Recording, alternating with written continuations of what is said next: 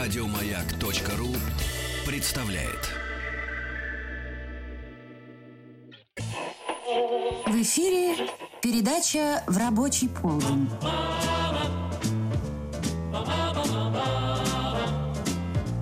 В рабочий полдень.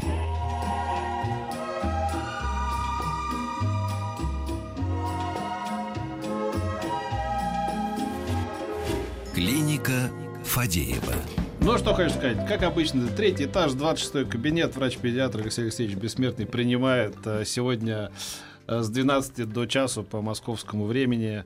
Заходите, пишите, звоните. пять пять три три. Начинайте сообщение с словом «Маяк», СМС-портал и WhatsApp, Viber, да. плюс семь девять шесть семь сто три пять пять три три. Ну и группа ВКонтакте. Начать мы сегодня... Здравствуйте, Олег. Добрый день. Начать мы сегодня решили... Мы же злободневные журналисты. Конечно. Тема «Позвала в дорогу». Да, письмо «Позвала». Пора отпусков. И, конечно, все планируют отпуск. И сейчас и совсем с грудными детьми выезжают. И родители как-то это, вот, мне кажется, уже в порядке вещей.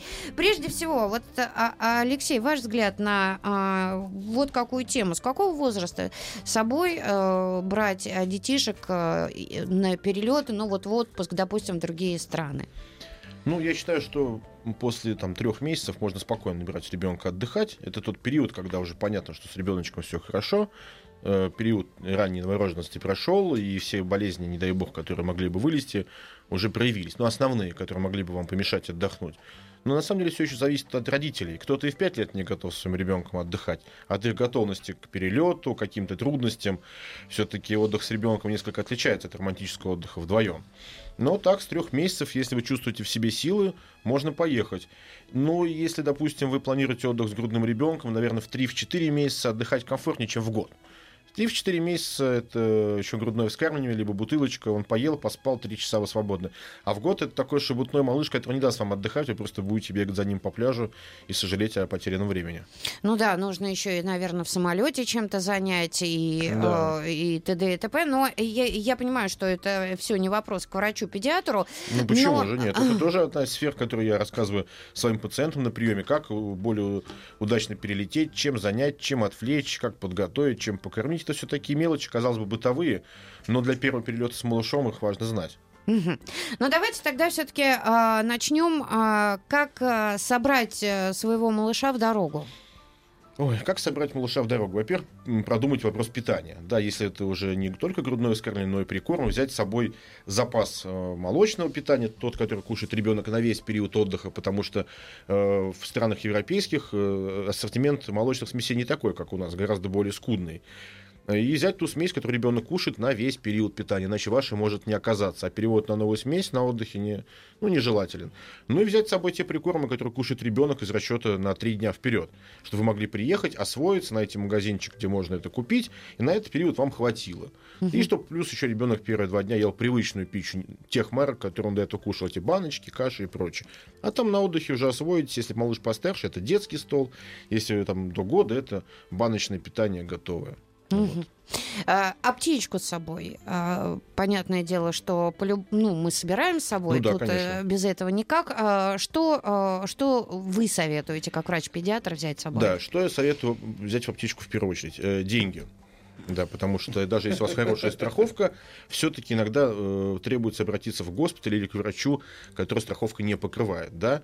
Во-вторых, страховка хорошая, адекватная, не та, которая дает возможность получить визу, а которая действительно дает возможность получить полноценную помощь.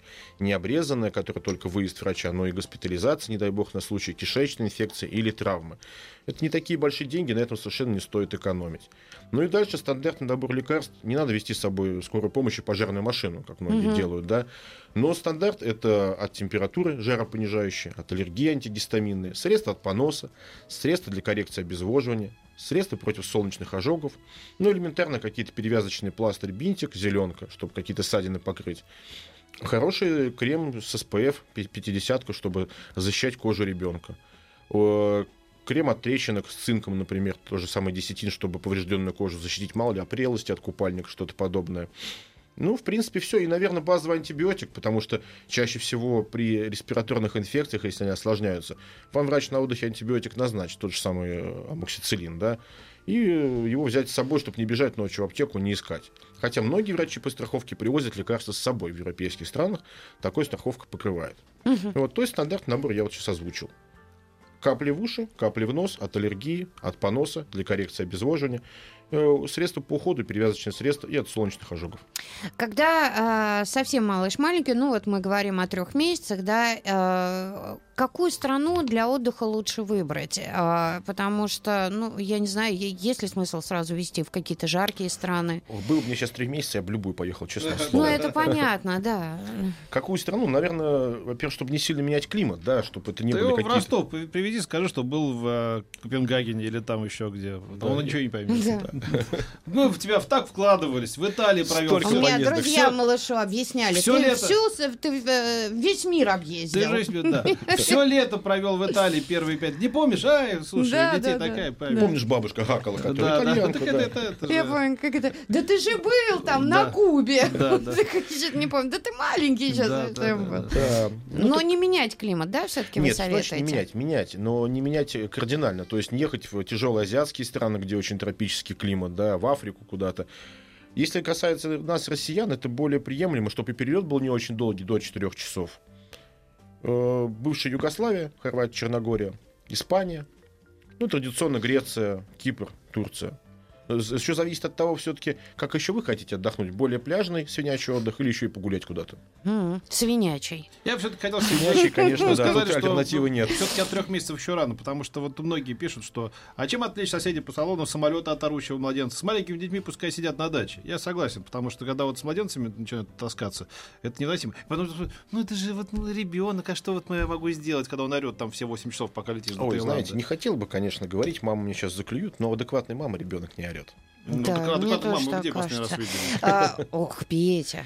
А, мы... Всегда можно занять, поймите.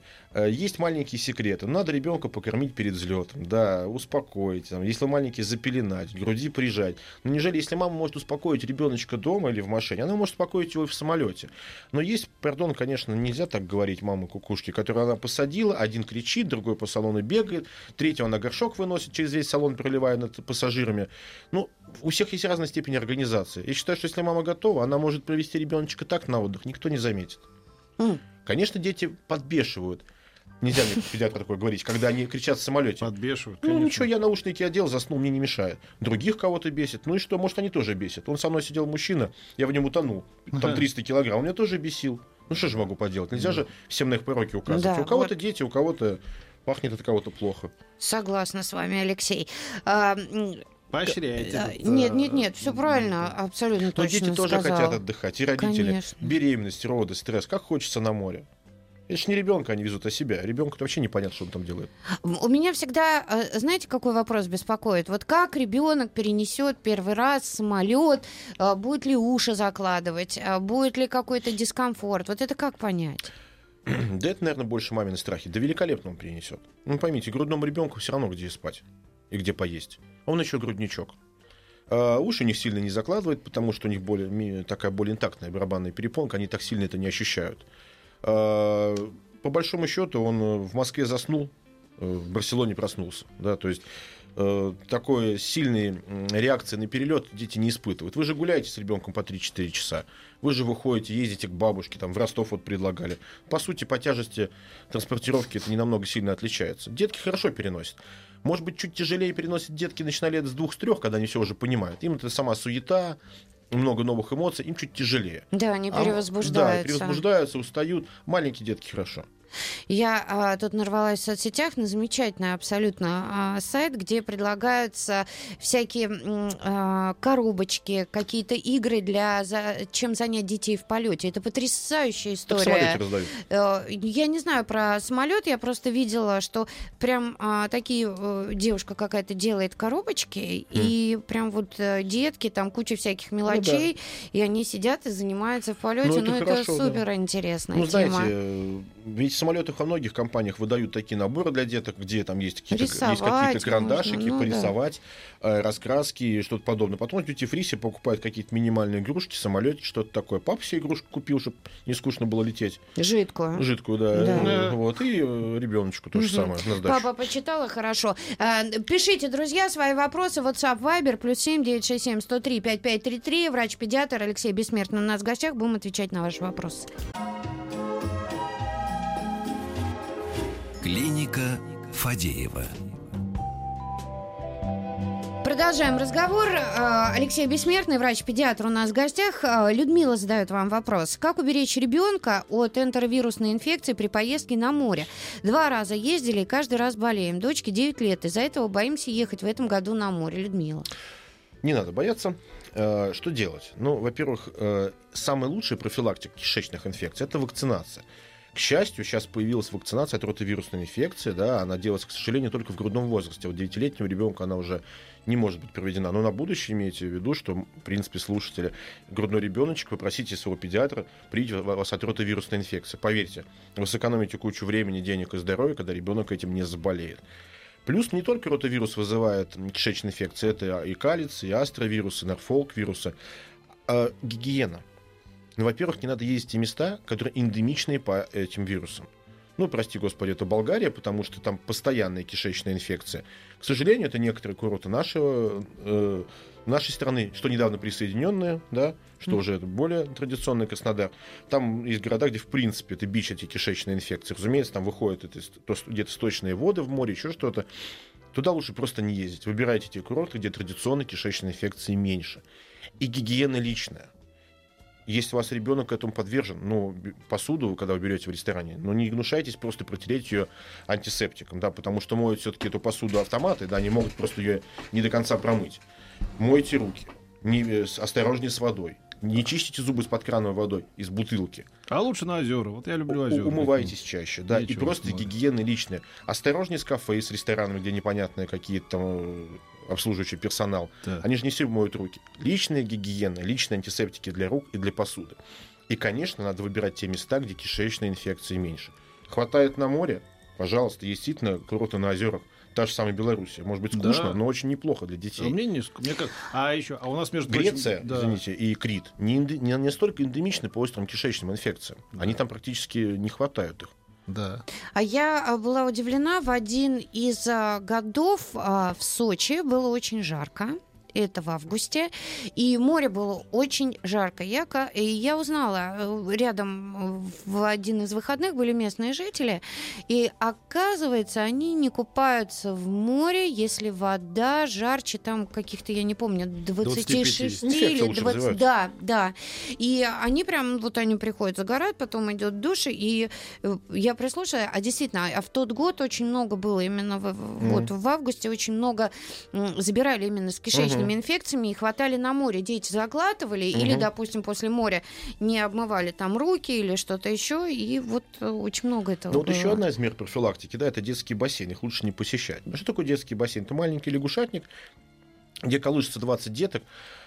Понимаете, вот ребенок вчера заболел кишечной инфекцией. Ну, сутки он полежал, понос, рвота. На следующий день проснулся, все хорошо. Его по-хорошему в бассейн пускать нельзя. Он там в бассейне три раза пукнул, один раз подсрыгнул, и вот вам, пожалуйста, вирусы те же самые кишечные вышли в воду. Но уплочено же за путевку. Ну, как да. же дитё не да. пустить купаться? Да, да, да. И вот, пожалуйста, детский бассейн тоже разносчик. Не посещая детские бассейны, вы просто получите хороший результат. Кстати, хороший рецепт, чтобы спастись от палочки всяких таких вот этих невзгод, нужно меньше получать, и тогда тебе не придет в голову... что ехать на отдых. Ну, на замечательно. А, Юрий спрашивает, а, можно... можно при псориазе загорать? И нужно ли пользоваться кремом от загара? Да, пользоваться можно. А загорать э, можно, но при условии, что в, это, в этот период вы не получаете э, терапию местными гормонами, э, глюкокортикостероидами для лечения псориаза, поскольку инсоляция и глюкокортикостероиды не очень хорошо сочетаются, могут дать осложнения. Угу. Либо на период отдыха отмените это, эти препараты. Можно ли младенца перевозить из зимы в лето, спрашивает Елена. Ой, наверное, я не очень традиционный педиатр, я за.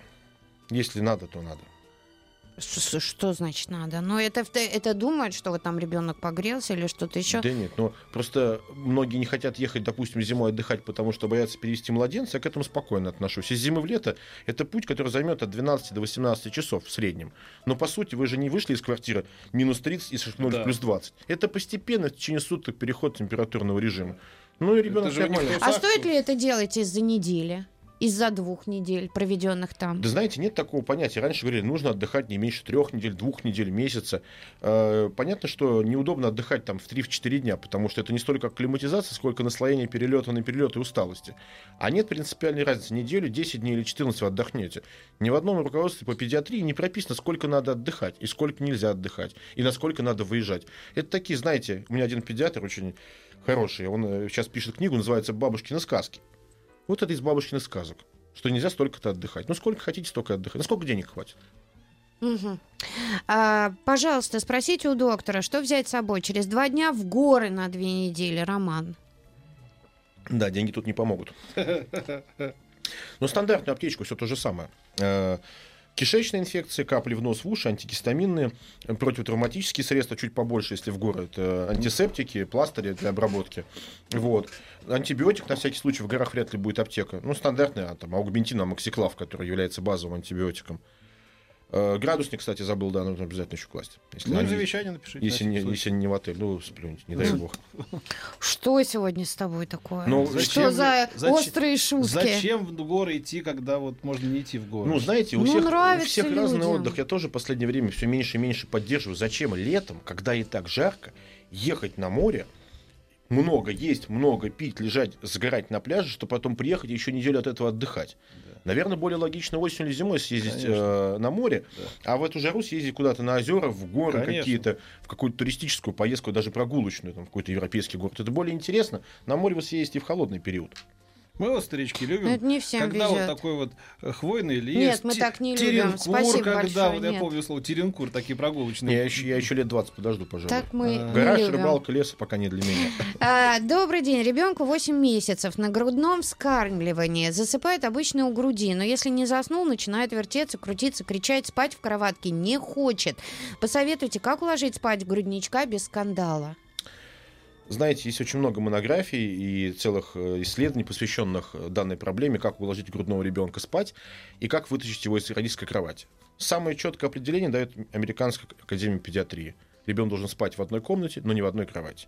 Покормили, в кровать положили, пусть спит. Поплачет, успокоится. Придется потерпеть. Не очень приятная мера, зато день-два он переучится. Будете брать все в кровать, не выгоните до пятнадцати лет. Вот оно что. А, WhatsApp, Viber, плюс семь девятьсот шестьдесят семь сто три пятьдесят пять тридцать три. Дорогие друзья, вы присылаете свои вопросы. Мы постараемся на них, на все ответить. Напоминаю, что у нас сегодня в гостях врач-педиатр Алексей Алексеевич Помню, Бессмертный. Подкаст, зачем идти в горы, когда можно съездить на Сахалин? Да, Петр? Да! Угу. Да, я поеду на Сахалин.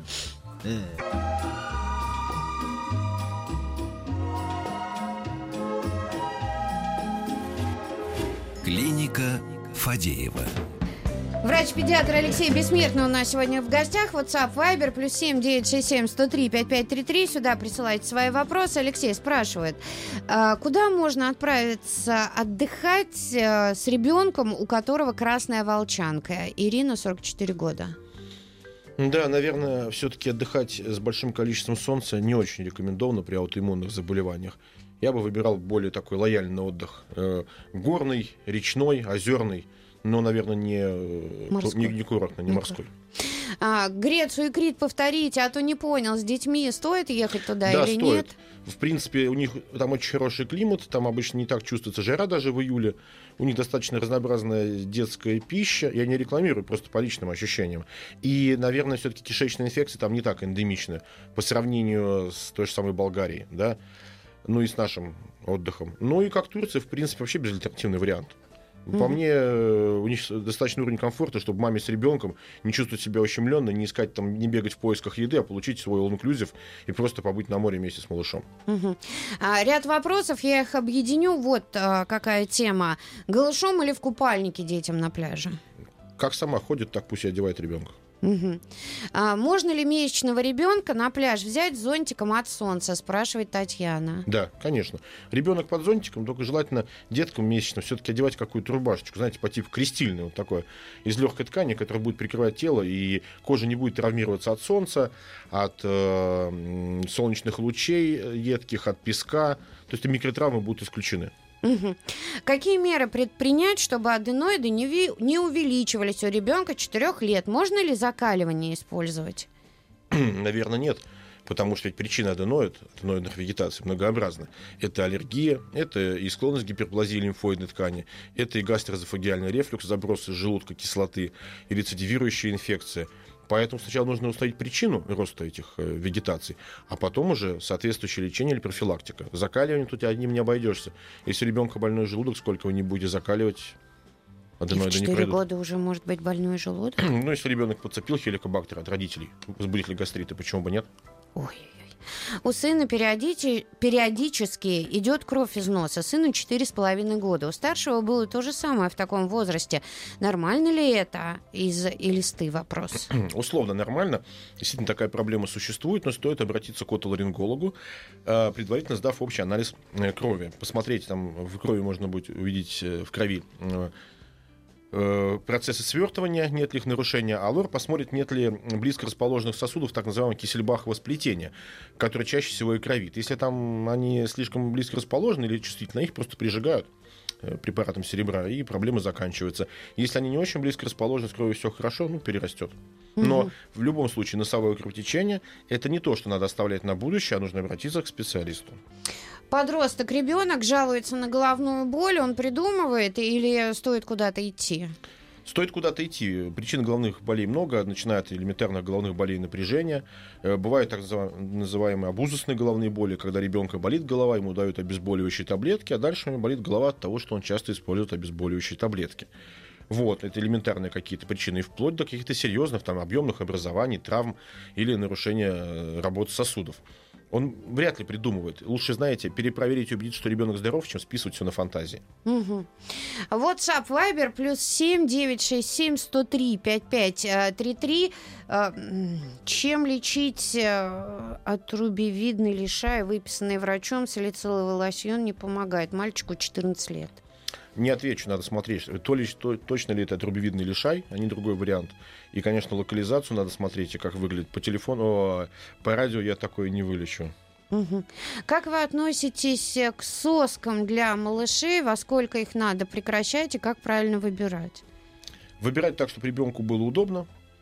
Вот, не нужно искать какой-то особой формы. А обычно они все рассчитаны на то, чтобы не портить прикус. Совершенно нормально отношусь. От этого ребенок не откажется ни от груди, ни от бутылки. Это хороший успокоитель и возможность там ребенка и уложить спать, и когда-то успокоить. Когда отнимать? Ну, считаю, что после года, максимум полутора, лучше забирать у ребенка соску. Хватит. Угу. У ребенка. Ой, сейчас, подожди, пропала. Петь, посмотри там в сообщениях. А то у меня тут что-то накрылось. WhatsApp, Viber, чем плюс семь. Руби, э, лечить от, от, труби, от это, мы это мы уже обсудили. Мы, да. У ребенка пятнадцать лет ВСД. Да. Можно ли заниматься спортом? Ну, нет такого диагноза ВСД. Он есть только у нас в стране. Это да? Вегетососудистая да. дистония? Диагнозом вегетососудистой дистонии врачи прикрывают свою безграмотность и невозможность поставить реальный диагноз. Вот. Можно. Спортом заниматься можно и нужно всем. Если нет грубой патологии, ничего так здоровье не укрепляет, как спорт, к сожалению. И это говорю не только как доктор, как, в принципе, любитель спорта, да, и посмотреть, и позаниматься я люблю.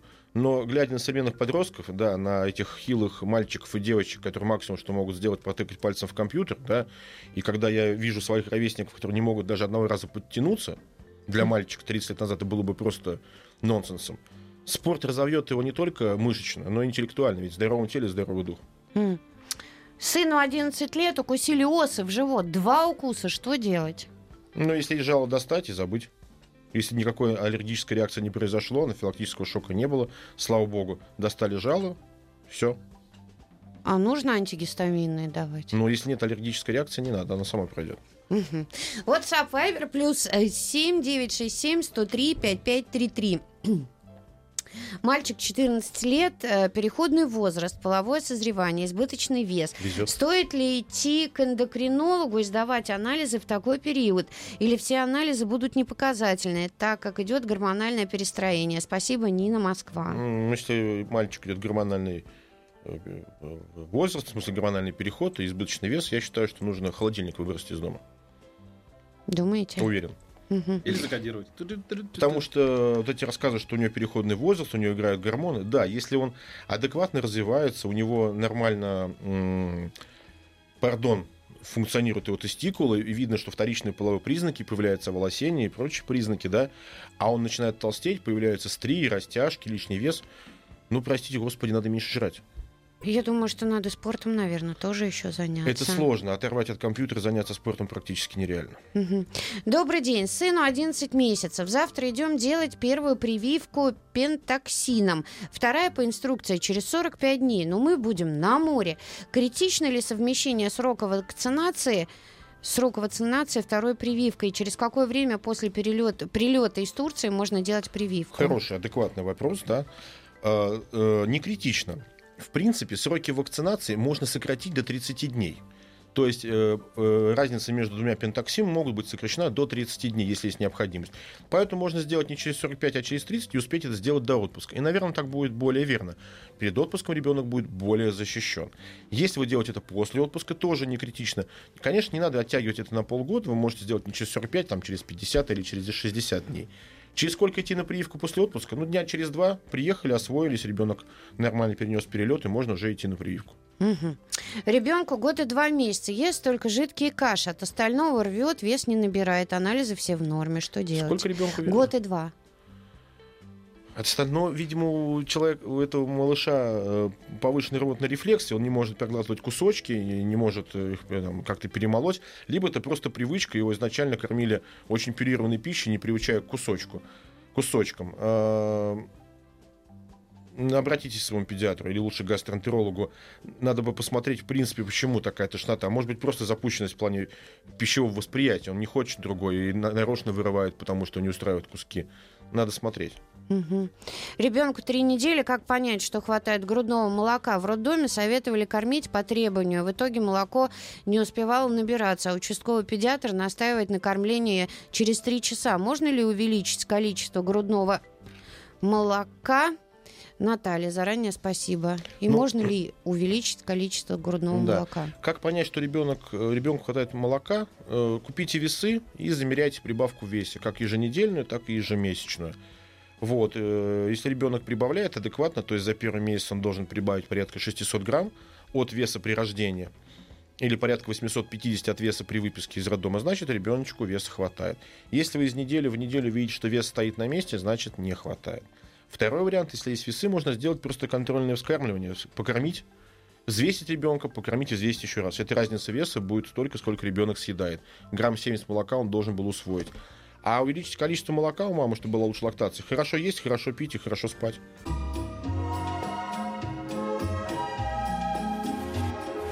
Клиника Фадеева. Вероника спрашивает, у ребенка под вопросом тут тубвираж, пять лет. Можно ли ехать на море такому ребенку? Да, конечно, можно. Если только вираж, это еще не, не означает наличие инфекции. Поэтому, учитывая, что проба МАНТУ в принципе дает погрешности, я думаю, что море не сделает ему хуже, только лучше. У девочки с десяти лет угревая сыпь на лице, мази, лосьоны не помогают. Два года боремся, дерматолог разводит руками. А со стороны эндокринолога и гинеколога все в порядке, что делать? Поменять дерматолога, найти хорошего. Да. Самый адекватный ответ. Ребенку тринадцать лет, для обследования назначили эф гэ дэ эс. А знакомые пугают, что можно...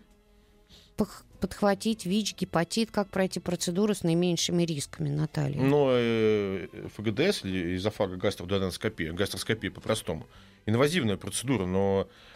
Сейчас, по-моему, одноразовыми делают, да, нет? Да, вообще-то, нет, не одноразовые наконечники, не многоразовые, но поймите, в больницах работают обычно не совсем идиоты, а за стерильность все-таки там за нее отвечают и хорошо смотрят. Все это стерилизуется, вот замачивается в специальных растворах, отмывается, и один за одним никогда человек не пускается. Подхватить ВИЧ, гепатит и прочее шанс не больше, чем при поездке в метро. Добрый день. Ребенок год и девять сосет еще грудь. Стоит же, о, стоит уже отучать и не хочет ходить на горшок. Спасибо. Ну, по поводу горшка, наверное, еще рано, потому что многие родители начинают приучать в полтора года. Да, ребенок еще не понимает, что это такое. Он может одеть его на голову, пинать ногой, но никак не ходить-то в туалет. У него еще нет рефлекторной связи такой. Что касается грудного вскармливания, ну вот ВОЗ рекомендует грудное вскармливание до двух лет. Но все-таки эти рекомендации не только для нас, но и для стран Африки, отсталых, где грудное молоко часто единственная пища и шанс ребенку выжить. Мое мнение, что после года необходимости строгой в грудном молоке нет. Может быть, многие педиатры или мамы закидают меня тряпками за это, но если, особенно если это мальчик, ну зачем ему? Все-таки он уже мальчик, у него формируются по Фрейду несколько другие отношения к женщине. Да? Во-вторых, грудное молоко теряет свой необходимый энергетический смысл, но оставляет эту привязанность, особенно ночную. Да? Спанье в кровати, попытки достать грудь там, да, и постоянно к ней присасываться. И плюс ребенок отвлекается от обычного прикорма. В принципе, год и девять можно смело завязывать. Все полезное, необходимое ваш малыш уже получил, а вы наконец-то сможете спокойно отдохнуть и покушать, что хотите. Ребенку уже десять лет, но его по-прежнему часто тошнит без видимых причин. Скажите, что это? Не знаю. Mm. Для этого есть доктор-гастроэнтеролог. Это могут быть и астеномические кризы, какие-то вегетативные дисфункции. А может, просто у ребенка гастрит, самый настоящий такой тоже может быть. На такие вопросы сложно ответить. Да, это такие размытые вещи. Это нужно обращаться в таких ситуациях к профильным специалистам. К сожалению, сейчас многие думают, я спрошу аптекаря, спрошу у бабушки, подожду. Нет, на такие вещи не рассасываются, как беременность. Да? Находите доктора, лучше по отзывам, лучше с хорошими отзывами, с хорошим статусом. Потому что, к сожалению, сейчас у нас с врачами разнобой и много неквалифицированных специалистов. Знаете, лучше что-то не купить, лучше отдать иногда деньги за визит к хорошему врачу, да, со званием, с научной степенью, с хорошими отзывами, и вылечить эту проблему. Поверьте, такие вложения окупятся гораздо больше, чем покупка нового дивана. Внукам-близнецам год, родились восьмимесячными, никаких прививок. С чего начинать? Если дети здоровы, начинайте, как будто они только родились. Вот представьте, что они родились вчера и пошли по этой схеме Бэ Цэ Жэ и дальше по календарному графику. Угу. Сыну четыре года, если отдать на борьбу, может ли это негативно повлиять на рост? И какие виды спорта нежелательны для маленьких детей, а какие полезны? А, на рост не повлияет, там не дают такие нагрузки. Ну, так же, как и врачи, тренера обычно не совсем дураки, да? На что нельзя мальчик в этом возрасте? На бокс нельзя в этом возрасте. Они еще не принимают, по-моему, до шести лет или до семи сейчас не принимают. Даже если виды спорта силовые, такие как карате или борьба, там первый год это просто О Эф Пэ. Да. Элементарная растяжка и физкультура. Никто его на татами сразу не поставит. Нет, для мальчика борьба будет полезна, и, конечно, на рост это не повлияет. Чтобы стать таким низкорослым борцом с кривыми ногами, как показывают по телевизору, нужно двадцать лет заниматься. Мне кажется, нужно иметь таких же родителей. Ну, это тоже, да, не без того. Мне кажется, это генетически, но правда. Нет, не совсем так. Не буду приводить в пример, например, одного известного тяжелоатлета, да, у него прям ноги колесом, хотя в молодости они были прямые. Ну, нагрузка на плечи, кости, конечно, гнутся. Но это нужно такие нагрузки иметь. А посмотрите на Карелина. Стройный, как... не знаю, осинка, крепкий, как коренастый мужчина с прямыми ногами. Хотя сколько раз олимпийский чемпион. Дочери шесть лет, во сне сосет палец. Как с этим бороться? Уговоры, угрозы не помогают. Ну, хороший психолог, потому что это невроз. Это невроз, да? Угу. Ой, господи, шесть лет и уже какие-то проблемы. Ну, это педагогическая запущенность. Добрый день. Вопрос такой педиатру. Ребенку девять месяцев. С рождения мучает животик, повышенное газообразование. И сейчас до сих пор бывают приступы. Плачет и по ночам тоже. Что делать? Подскажите, пожалуйста. Хочется помочь ребенку. Стандартный вопрос, стандартный ответ. Ищите гастроэнтеролога. Вероятнее всего, это либо нарушение ферментативной функции кишечника, либо лактазная недостаточность, либо неполная усваиваемость белков или жиров, какого-то из компонента пищи, да, а может быть, просто незрелость кишечника, который пойдет самостоятельно, но... Анализ на дисбактериоз нормальный. Анализ на дисбактериоз – это бессмысленный анализ, нигде в мире не делается, ничего не показывает. Там обычно сдают анализ на углеводы, капрограмму, которая показывает, что переваривается, ну и более глубокий механизм, за исключением целиакии, муковисцидоза и более серьезных проблем. Вообще, хороший гастроэнтеролог вам в помощь. У нас в Москве есть замечательные центры, клиники частные и государственные, там, там же сам девятая детская больница, где великолепные гастроэнтерологи с этим разберутся. Угу. двенадцать лет дочери, сыпь красноватая по конечностям, плечи, ноги, много лет. Уже не знаем, что делать. Подскажите, пожалуйста. Жалко, что в радиоэфире не присылают фото. Хоть, хотя бы так я могу подсказать. надо смотреть. Хотя очень часто бывают подобные сыпи в виде так называемого фолликулярного гиперкератоза. Это воспаленные волосяные фолликулы, они располагаются на бедрах, плечах и лице, на щеках. И это является особенностью кожи. Ну, опять же, хороший дерматолог. У дочери три месяца на груди, на соске появился жировичок. Врач говорит, убрать самим. Как быть? Ничего не делать. Либо сам исчезнет, либо после годика угу. берете. Души благодарят вас. один и девять ребенку говоришь нельзя, он а, в ответ начинает визжать. Как отучить? Иногда сам себя не могу отучить от этого. Вот мне тридцать шесть, мне говоришь, нельзя. И вы тоже визжите. И визжу иногда так. Понимаете, ребенок показывает свой характер. Представляете, сколько у малыша год и девять эмоций. Столько эмоций, столько нового, столько всего хочется, а он не может это объяснить, донести. Ему говорят, нельзя, он хочет и не понимает, ну почему же сейчас нельзя, вчера было можно. И кроме как повизжать, он еще не может вам сесть и прям по полочкам разложить, почему вы должны это сделать. Самый простой способ объяснить маме покричать. Ну, потихонечку отучится. Спасибо вам огромное. Врач-педиатр Алексей Бессмертный был у спасибо. нас в гостях. И вам спасибо. Спасибо огромное. Да. В следующем часе концерт по заявкам. Не пропустите. Еще больше подкастов на радиомаяк точка ру.